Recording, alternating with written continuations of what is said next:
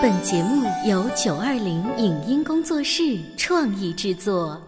《潮爸辣妈》节目版权归合肥市广播电视台所有，任何未经允许的传播行为均属违规。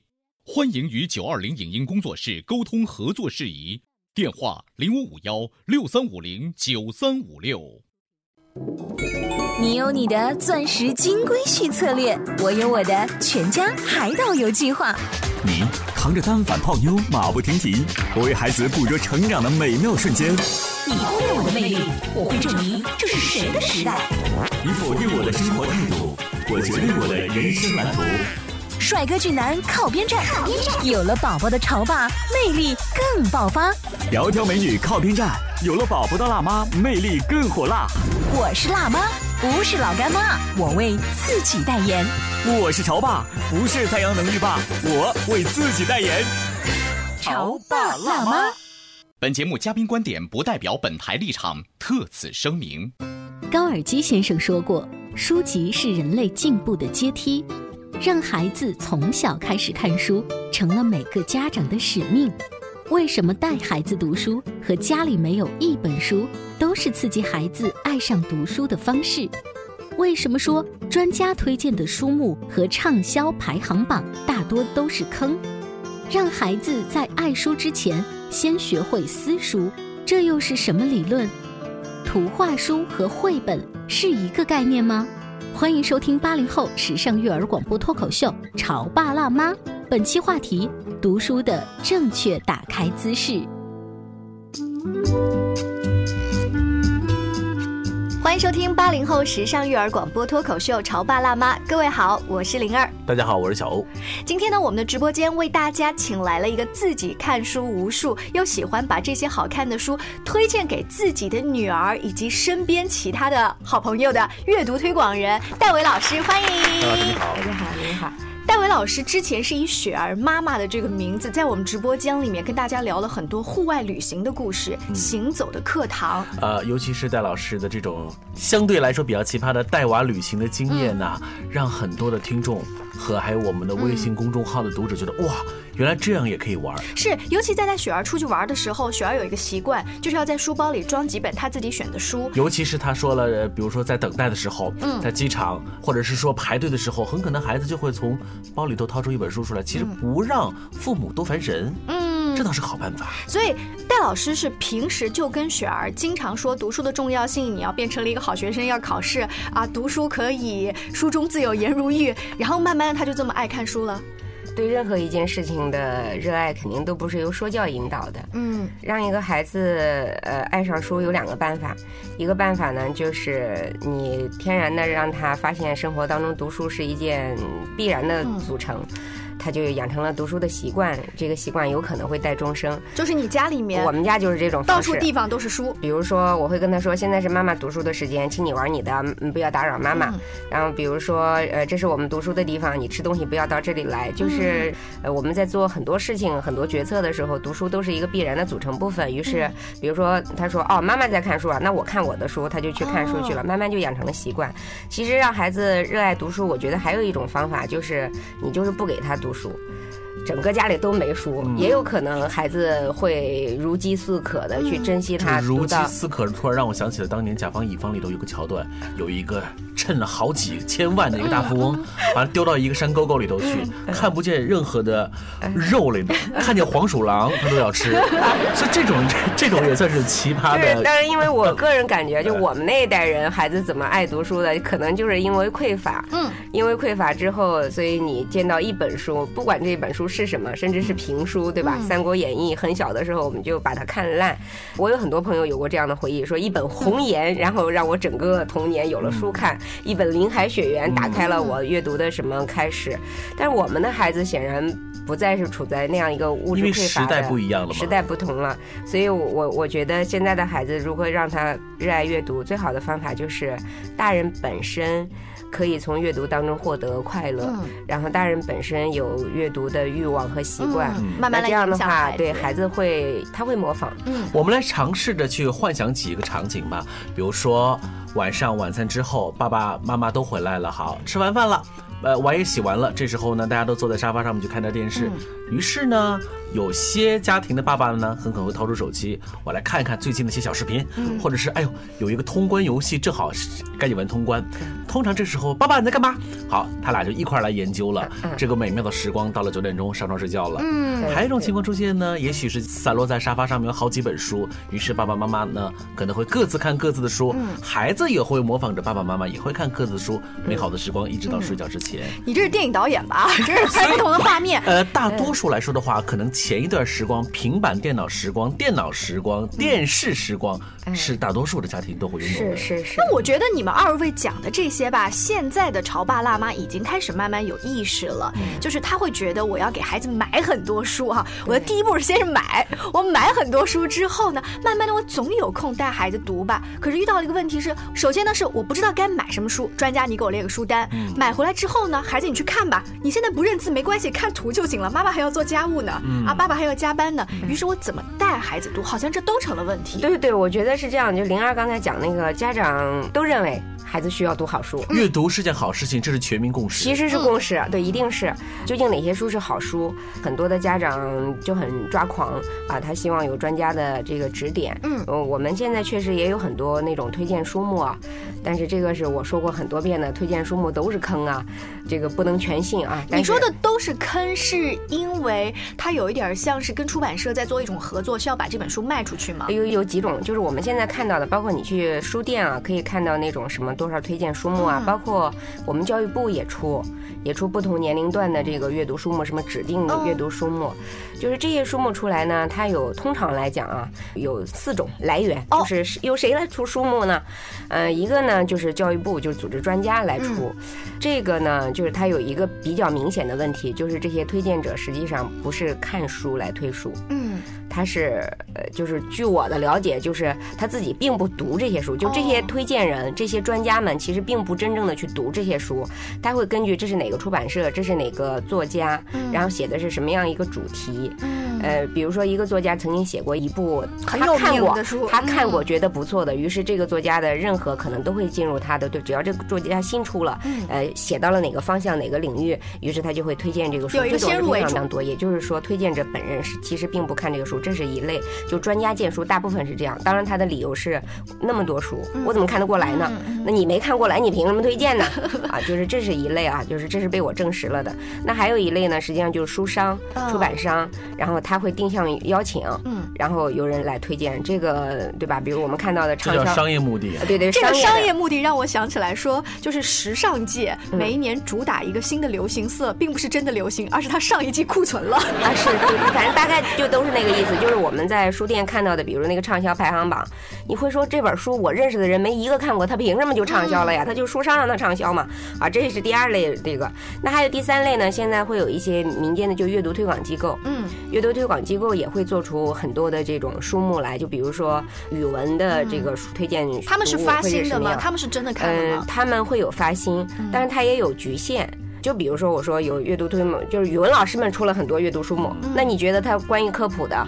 哦，那我们的孩子只要学语文吗？嗯嗯。对，那阅读不是只有语文跟语文相关啊，对吧？那么，呃，比如物理化学的，然后科普的，比如说动物小说之类的，可能语文老师就没有这个专业能力去推荐了。然后他又因为要有这个门类，于是他又做出了超出自己专业能力和判断能力的这样一些推荐。这是第三类书目。还有第四类书目呢，就现在会有一些个人，嗯，就是你在网上搜的话，也可以搜到很多。就比如说一些妈妈、一些爸爸、一些老师、一些书商，他说我没有任何其他的目的，这就是凭着我天地良心。但是这是我个人的，这种我偶尔也会做这种事情。对对对，我就是发现我的孩子很喜欢，我跟他一起读的时候，这个情绪很好。我只是在朋友圈里发，我就要安利他。对对对，会有尤其有写作习惯的，他会说我的孩子一到五岁读过的一百本书。然后你在网上也会搜到很多这样的书目，那这也一样，就小马过河啊。嗯，我家的孩子喜欢，不见得你家的孩子。所以刚才戴老师呢，是从上至专家，下至我们草根的推荐，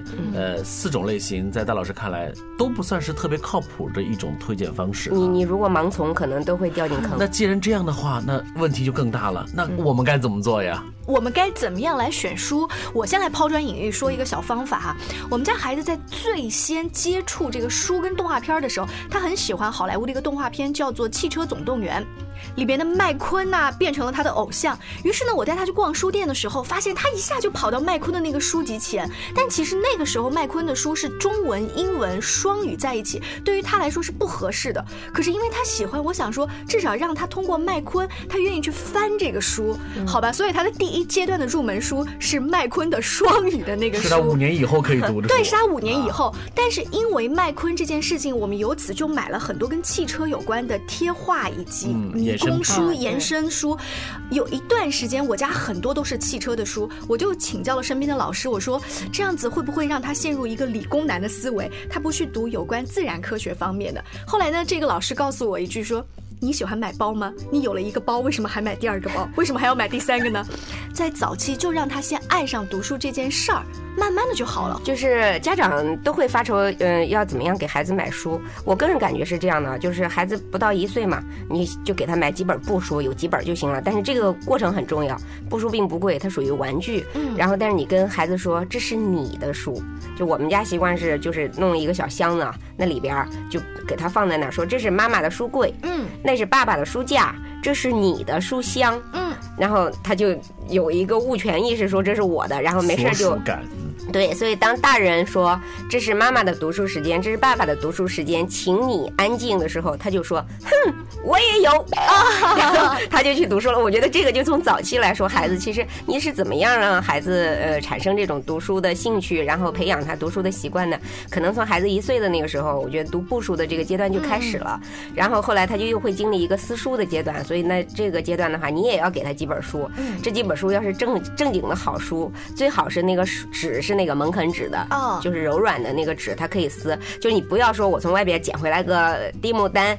然后捡回来一个那种铜板纸的杂志，然后说你孩子反正是要撕嘛，我拿这个给你。就第一，他没有那个书的正式感。不心疼啊！呃，你给孩子投资呢，一本书十几二十块钱，五十块钱一本书，两本书一百块，我们这一年他撕的那个过程也就是就是容许这本书买回来，或者这个阶段买回来的，就说这两本是他的书，这是他的书，至少这还是书。对，一定是他的真正的书，最好是一本童书，就是柔软一点的童书，比较轻的书。这个时候他依然。不认字儿啊，他但是依然是个阅读习惯。这个时候他用手去摸它，然后他要去抓它，要去撕它，没有关系，给他撕。就是你就想着这孩子是在成长呢，这是我们的投资。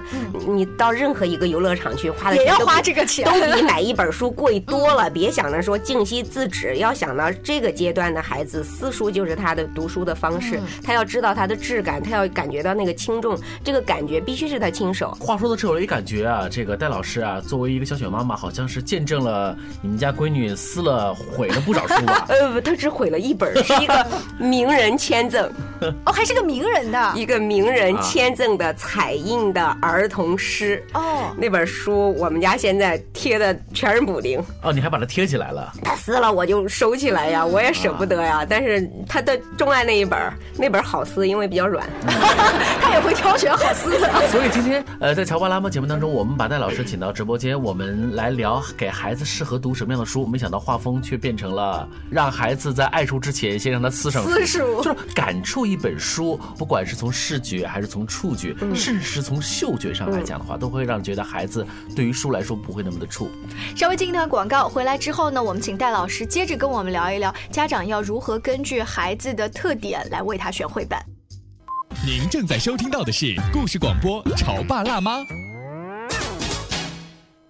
潮爸辣妈播出时间：FM 九八点八，合肥故事广播，周一至周五每天十四点首播，二十一点重播。网络收听，请下载荔枝 FM、蜻蜓 FM、阿基米德、喜马拉雅、中国广播以及苹果 Podcasts，搜索“潮爸辣妈”订阅收听。微信公众号请搜索“潮爸辣妈俱乐部”，参与节目互动哦。潮爸到，辣妈到。准爸到，育儿专家，请。中国内地首档八零后时尚育儿广播脱口秀，陪你一起吐槽养育熊孩子的酸甜苦辣，陪你一起追忆自己曾经的小世界。潮爸辣妈。本节目嘉宾观点不代表本台立场，特此声明。高尔基先生说过：“书籍是人类进步的阶梯。”让孩子从小开始看书，成了每个家长的使命。为什么带孩子读书和家里没有一本书都是刺激孩子爱上读书的方式？为什么说专家推荐的书目和畅销排行榜大多都是坑？让孩子在爱书之前先学会撕书，这又是什么理论？图画书和绘本是一个概念吗？欢迎收听八零后时尚育儿广播脱口秀《潮爸辣妈》，本期话题：读书的正确打开姿势。稍微休息一下，欢迎各位继续锁定《潮爸辣妈》。今天小欧跟灵儿为大家请来了阅读推广人戴维老师。戴老师刚才在强调书、绘本这个有具体的区别，在给孩子去看书的时候吗？有还是有区别的，就是我个人感觉是这样的。我们国内现在对于这个绘本阅读啊，家长都知道绘本是对于小孩子是好的，然后大家会有一个名词说叫低幼绘本。嗯，实际上呢，就是呃有几个概念需要厘清的，一个就是绘本不等于图画书。反过来说，图画书大部分不是绘本。哎，对，刚才戴老师这句话让我想起了之前灵儿说过，儿子的第一本书买了一本《闪电麦昆》，嗯，《汽车总动员》是一本绘画书。对，但是包括闪电麦昆在内，很多像迪士尼呀嗯这些出品物，可能都不能算是绘本吧？对对对，所以它可能算是图画书，嗯，就是有画又有字的。哦，但是像迪士尼周边啊，这是很典型的一类了，它其实绝对不是我们所说的绘本。哦，就是在阅读界呢。关于绘本有两个误区，一个是说它是低幼读物，一个呢是说它就是有画的书。就是画，它就是绘本。对，所以我们要讲第一个，就是绘本是一种专门的题材。嗯嗯，当然它是画书当中的好书。嗯，就是它通常都是有着呃非常深刻的含义，但是同时又表现为非常轻松的。亲切的，然后愉悦的这种视觉感觉和形象呈现。那我觉得是你们专家在界定，就是什么样的书算绘本，什么样的算图画书。从我作为家长的角度，我管它是什么书呢？就只要是买回去孩子爱看了哈，就是他能，当然是，当然是，是不是？就是从阅读的角度来说，不是说孩子只应该读绘本，而是说绘本是一种专门为了孩子的。成长而精心制作出来适合儿童读的书，就我觉得要这样来讲，就是说，绘本就是孩子阅读的这个里程当中，其实它是个营养餐。嗯，就如果你读到的是绘本，你就不用特别的担心说孩子吃这个有没有别的问题。但是呢，我们图书市场上也有其他的各种各样的，就是花里胡哨的，你看着颜色也很也很绚丽，对吧？然后线条也很明快。那这些书，这些图画书呢，就是垃圾食品很多。嗯，你就不小心就会中招。就是关于绘本，第一个就不是图画的，就是绘本。那第二个呢，是说绘本是低幼绘本。因为他认字少，所以才看绘本。认字多的人就不用看绘本了。很多小学生和家长，你不是也有绘本吗？对，那就又叫成人绘本，没有人买给他给孩子看。所以大人会有这种认识之后，他会给孩子一个影响。就是我看到的小学生，比如说二三年级的小学生，有一次我我们家周末有开放我家的书书架啊，然后我女儿的同学就来了，三年级小男生一进来说，啊。你们这书架上这都是绘本呐！我不看这些，我要看世界名著少儿版。哎，这话说的特别好啊，多豪放啊！你看看，对，就是你看，这就 是我说这孩子给你妈爸教坏了吧？读书读拧巴了，就是因为大人的误区，认为绘本是不认字的、不认字的小小朋友的一个代替阅读。是上了一年级之后，可能对于很多家长来讲，读绘本，我们家孩子就要远离这些绘本。对，但实际上绘本是一个零到九十九岁的读物。嗯。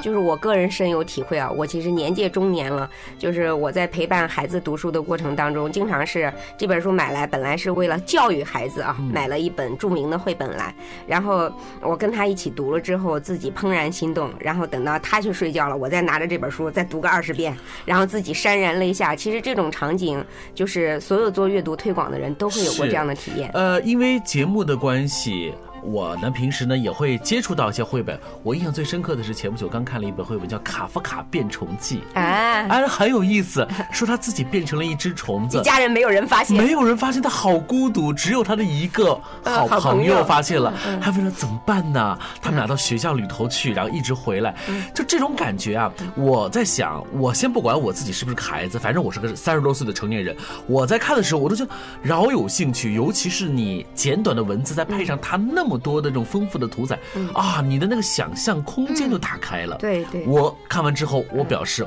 我很爱看啊。是，然后他的那种就是你看一个孩子的孤独，其实大人的这个心理是很容易投射到上面的，对吧？然后家里那么多人，然后那么热闹，然后学校里面那么多人，没有一个人发现一个孩子这么大的变化，在他的心里他已经完全不是原来的那个自己了，没有任何一个人可以发现。就这种孤独，实际上难道只是一个不认字的小孩才有的吗？是，那说到这一本绘本呢，我们也在这儿做一个预告。其实戴老师在未来的直播间里面。在未来的几期《潮爸辣妈》节目当中，会跟我们就某一些非常有代表性的绘本，嗯比如说，呃，爷爷变成了幽灵，或者是爸爸带我看宇宙这样子，可能跟某一些重要孩子成长的节点有关的，我们从绘本来谈怎么跟孩子做教育。我们在这儿先做预告。没错，对于我们八零后的这些成长起来的年轻的爸妈来讲，我能够回想起我过往的童年啊，其实我们的父母在当时已经有了很好的这个意识了，就是要让孩子看好书，所以呢，他们会经常路过书店的时候给我们带一些特别好看的书。但有一个问题哦，书买回来之后也是有一些图、有些画，但通常爸爸妈妈是不和我们参与在一起的，所以永远呢，我会一个人面对着那些字和画，看不懂那就再看喽，看不懂就继续再看喽，感觉是一个人在面对着黑猫警长，一个人面对着那七个葫芦娃。我想呢，接下来就是要请戴老师说的，可能就是延续上半段。我们说小宝宝看书的几个阶段，一是不书，二是他撕书，可能慢慢的就好了，再往后一点点就可以了。就是刚才小欧对，说就两三岁。其实两三岁就要到亲子阅读了。现在很多妈妈其实都会有这个意识，但大家这个时候的亲子阅读呢，通常就是这样的，就是说，妈妈认为我有一个义务为孩子读书，嗯。因为他不认字啊，然后家长就说：“那好吧，我给你读一本书，嗯拿一本书过来，公主怎么挖鼻屎？”然后孩子就 啊，公主怎么挖鼻屎啊，对吧？然后妈妈就说：“安静，我读书的时候你不能插嘴，对吧？”然后就开始打开了之后，一般的是就是中国人的呃我们来语文课模，我们来模拟一下，对对，模拟一下中国人教的，我我见过的是这样的。有一天，小动物们和老婆婆一起晒太阳。妈妈又回到了当年一年级的时候，语文课代表站起来，对，哎就是现在你到学校里去听孩子站起来发言，都是这个腔儿。就我说叫晚会主持腔，嗯他不说人话。嗯，就是有很多妈妈就读书的时候，就是给老师教坏了。可能是妈妈反而刻意这样的，她觉得如果我用普通的，有一天这个公主就是这是个普遍的误区，就认为我们给孩子读书就要像儿童剧演员一样，就让自己萌起来、卡通起来，然后要那样嗲起来，然后孩子才会认为这是给孩子的阅读，这又是一个误区。有儿童教育理论里边是说，啊，就是我们应该怎么样给孩子读书呢？两种方法，它首先不是一个阅读，它首先是个亲子关系，嗯就是最好的方法就是妈妈盘腿坐，孩子坐腿上，嗯就坐在怀里嘛。就是各种坐在怀里，要搂在怀里，嗯让大家可以一起看啊，把书摊开呢，就摊在了孩子的腿上。嗯，然后孩子这个时候你让孩子翻页，对于小手来说，这又是个精细动作的训练，哦很难的哦。嗯然后把寓教于乐，然后打开之后，妈妈就用平和的声音说：“有一天，小动物们和老婆婆一起晒太阳。”老婆婆想到了一个怪问题，她说：“你们知道公主是怎么挖鼻屎的吗？”嗯，就就是正常的，你平时怎么说话就怎么说话。对，就是家长接着就会有一个误区啊，就是我们首先不要拿腔作调的，嗯就是阅读是一个很自然的事，让文字像一幅画一样在我们眼前展开，你就用平静的声音来读嗯文字就可以了。你用平静的声音为孩子读，孩子就看着眼前的这幅画，那么你的声音是平和的，就不会干扰孩子去看到字的那个图形以及整个的画面。就是他那个时候耳朵跟眼睛和你心里放其实是放在一起的。你没有遮挡他和这个书真正的接触，然后没有用你的那个语言去勾引他，然后去让他走神儿，他就可以去投入到这本书的当中。然后这个误区我们先过去啊，下一个误区，家长会认为故事应该一口气讲完，嗯难道不是吗？不是，那那这个中间还有个广告时间。对呀、可是孩子会不会说：“妈妈，你故事没讲完呢？这个小兔子最后怎么了？小狐狸最后怎么了呀？”有很多妈妈跟我就是我们在交流怎么样带孩子读书的时候，很多妈妈就说：“哎呀，戴老师听你说完了之后，发现我就是个复读机。”嗯，一般的妈妈总是认字儿的啊，拿起一本书把所有的字读完是没有关系的，但是绘本呢？我们几十块钱买回来一本书，难道就是里边那三百字吗？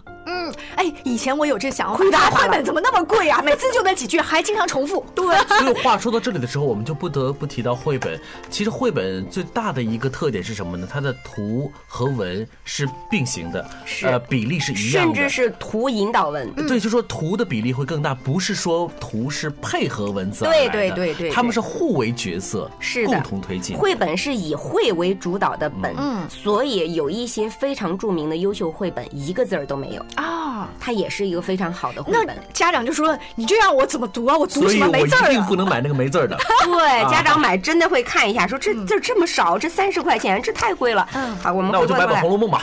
对对，是是是，好，这不是字多就是好的这个儿童读物啊。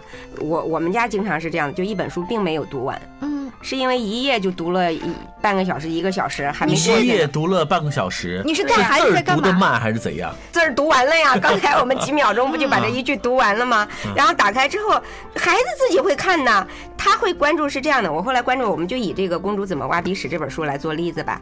就是有的孩子，你读一遍的时候啊，他就会关注到这个文字的内容是说挖鼻屎。嗯，挖鼻屎是怎么回事？他就问后来呢？那你就翻过来接着读嘛，啊知道吗？他关注这个故事的进展的时候，我们就带着孩子把故事读完，没有关系，可以一口气读完。但是呢，如果孩子没有关注到抠鼻屎这件事情，他的注意力放在图画上，对他说。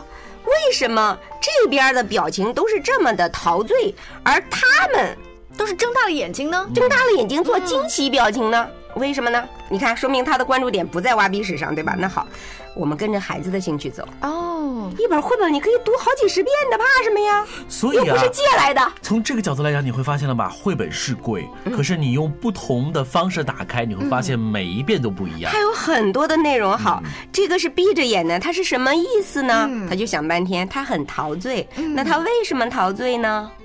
对吧？那为什么他要瞪着眼呢？嗯啊，我们要去推断，这分别去认啊，这个画面上有多少个动物，它们的表情有什么不同，就好多好多细节，孩子看到的细节比大人多多了。所以在你呃，因为孩子的关注点不同被打断的时候，你不是想说要怎么样让这个故事完整，一定要有开始、中间、结尾，或者是嗯把字儿认识。嗯，阅读的完整，实际上把故事读完了，只是无数个阅读的完整当中的一个。嗯如果孩子在阅读一本书的过程当中注意到了一个人物，他把整本书当中这个人物的表现都关注到了，而这个人物的表现在文字当中根本没有也提及，可以这也是一个非常好的读绘本的方式。他会注意到一个画面的构图，这个就好像我曾经读过一个很有名的绘本，叫《爷爷一定有办法》，嗯它的大部分呐、都是这个爷爷跟小孙子的人类世界故事和小老鼠。对，它底下有一溜小小的，是一个小老鼠的家。但如果我们可能粗心大意，如果只是把文字完成，看完了就把故事爷爷我主干完成了，嗯你会发现，